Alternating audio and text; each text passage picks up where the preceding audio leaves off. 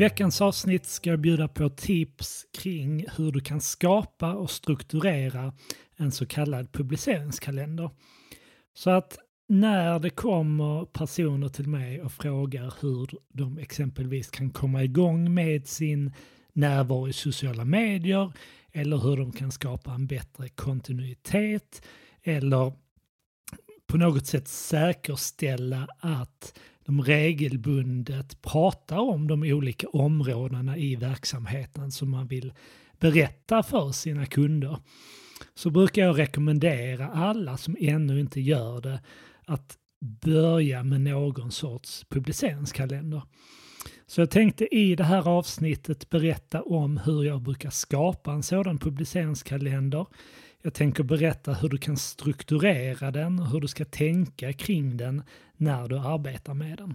Så att hela syftet med publiceringskalendern är att skapa en struktur kring arbetet med exempelvis sociala medier. Så vi använder publiceringskalender för att planera vad vi ska publicera, när vi ska publicera det, vad det ska handla om och så vidare. Och det här ökar också chansen att vi får en regelbunden kontinuitet i sociala medier. Det hjälper oss att planera vad vi ska prata om. Det hjälper oss också att säkerställa att vi regelbundet pratar om de olika delar som finns i vår verksamhet. Så att jag tänkte börja med att berätta hur den här publiceringskalendern ser ut rent eh, praktiskt, vilka kolumner jag har med i denna. Jag brukar göra den i Excel eller Google Sheets, kanske är enklare för er som, som behöver samarbeta kring en publiceringskalender. Så det du kan göra är att exempelvis då använda Google Sheets, öppna ett tomt dokument och så ska vi då fylla det här dokumentet med ett antal olika kolumner. Och längst till vänster så brukar jag ha då exempelvis månad, vecka, dag. Så att du bygger upp det, vad ska man säga, för exempelvis det kommande året eller för resten av året. Så skapar du en kolumn för månad, en kolumn för vecka och en kolumn för varje dag. Och sen i nästa kolumn så brukar jag ha område eller kategori. Och det återkommer jag till strax, hur du kan tänka kring just område, kategori, man kan även kalla det tema.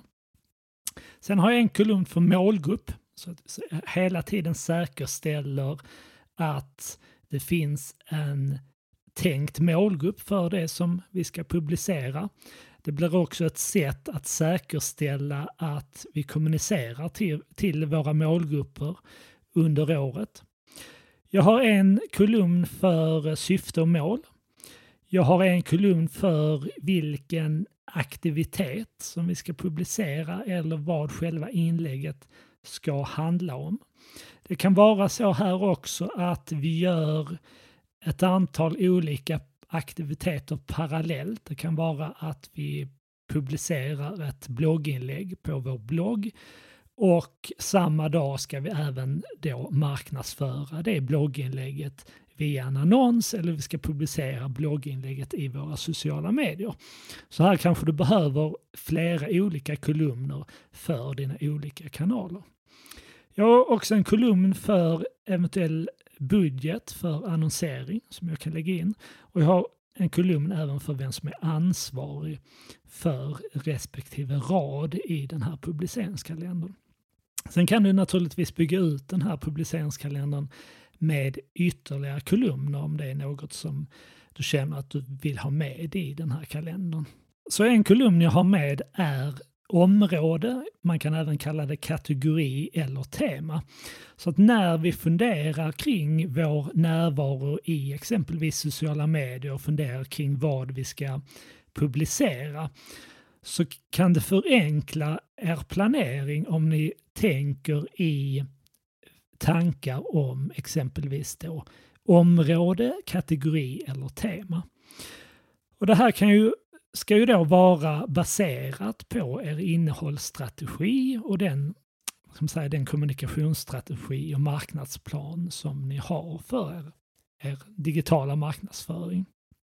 Så det kan ju vara så att ni då exempelvis har eh, sagt att Under året så ska vi göra ett antal olika medarbetarporträtt. Det blir ett tema. Vi ska lägga ut ett antal produktnyheter, det är ett tema. Vi ska skapa ett antal olika blogginlägg där vi bjuder på kunskap för vår målgrupp. Det är ett tema och så vidare. Så istället då för att i detalj planera exakt vad vi ska göra under året så kan man då börja med att planera in när de här olika kategorierna ska kommuniceras. Det jag också brukar göra är att jag brukar ge dem en färgkod så att medarbetarporträtt kanske får grön färg medan produktnyheter får blå färg. Då kan jag också väldigt enkelt över året se så att vi säkerställer att vi sprider ut de här, exempelvis de medarbetarporträtten, jämnt över året. Det man även kan göra här det är ju att många planerar sin kommunikation ut efter olika högtider exempelvis. Och att man då till julen bara skriver in jultema eller julinlägg eller vad det nu kan vara som man ska göra under en period i ex exempelvis december. Då. Och när man sedan närmar sig den, det datumet, då börjar man göra sin publiceringskalender mer detaljerad. Så att när man väl kommer fram till det datumet och man har tänkt att publicera sitt julinlägg, då har man all content klar. Man har sin copy klar, man har eventuellt bildmaterial färdigt. Man kanske till och med har schemalagt det där inlägget på Facebook eller via verktyg som Buffer exempelvis. Så det här är hela tanken med publiceringskalendern, att ni kan skapa en överblick över året. Ni kan lägga in era teman som då exempelvis baseras på högtider eller på de olika kategorierna som ni har bestämt att er kommunikation ska kretsa kring. Och sedan då när ni successivt närmar er de här olika datumen, när ni ser att okej, okay, vecka 42, då ska vi göra ett medarbetarporträtt. Ett par veckor innan, ja men då kanske det är dags att boka in den här intervjun med medarbetaren och börja skissa på hur det där inlägget eller den där konten som, som ni ska publicera ska se ut. Så att så här enkelt är det att komma igång med en publiceringskalender. Skapa ett exempelvis då Google Sheets-dokument eller gör det här i Excel. Skapa de här olika kolumnerna.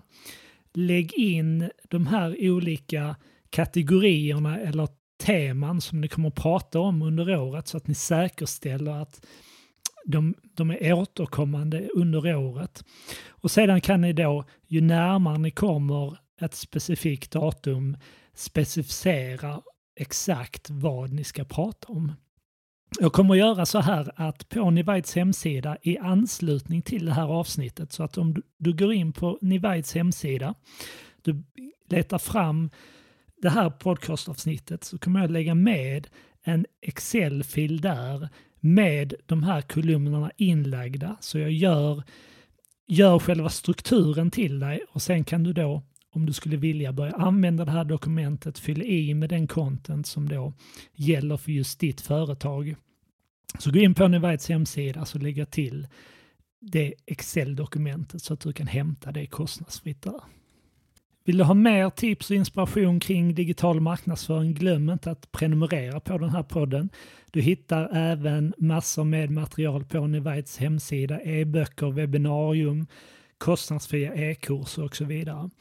Jag vill även påminna dig om att i höst kommer vi ha ett antal öppna utbildningar som rör annonsering på Google, Facebook, Instagram och LinkedIn. Så är det så att du vill lära dig att annonsera i de här kanalerna eller, eller om du bara vill bli en bättre beställare gentemot er digitala samarbetspartner. Så gå in, läs mer om de här utbildningarna, anmäl dig till de här utbildningarna så snart som möjligt eftersom antalet platser är begränsade. Så med det sagt så önskar jag dig lycka till med din publiceringskalender och så hörs vi snart igen. Ha det bra!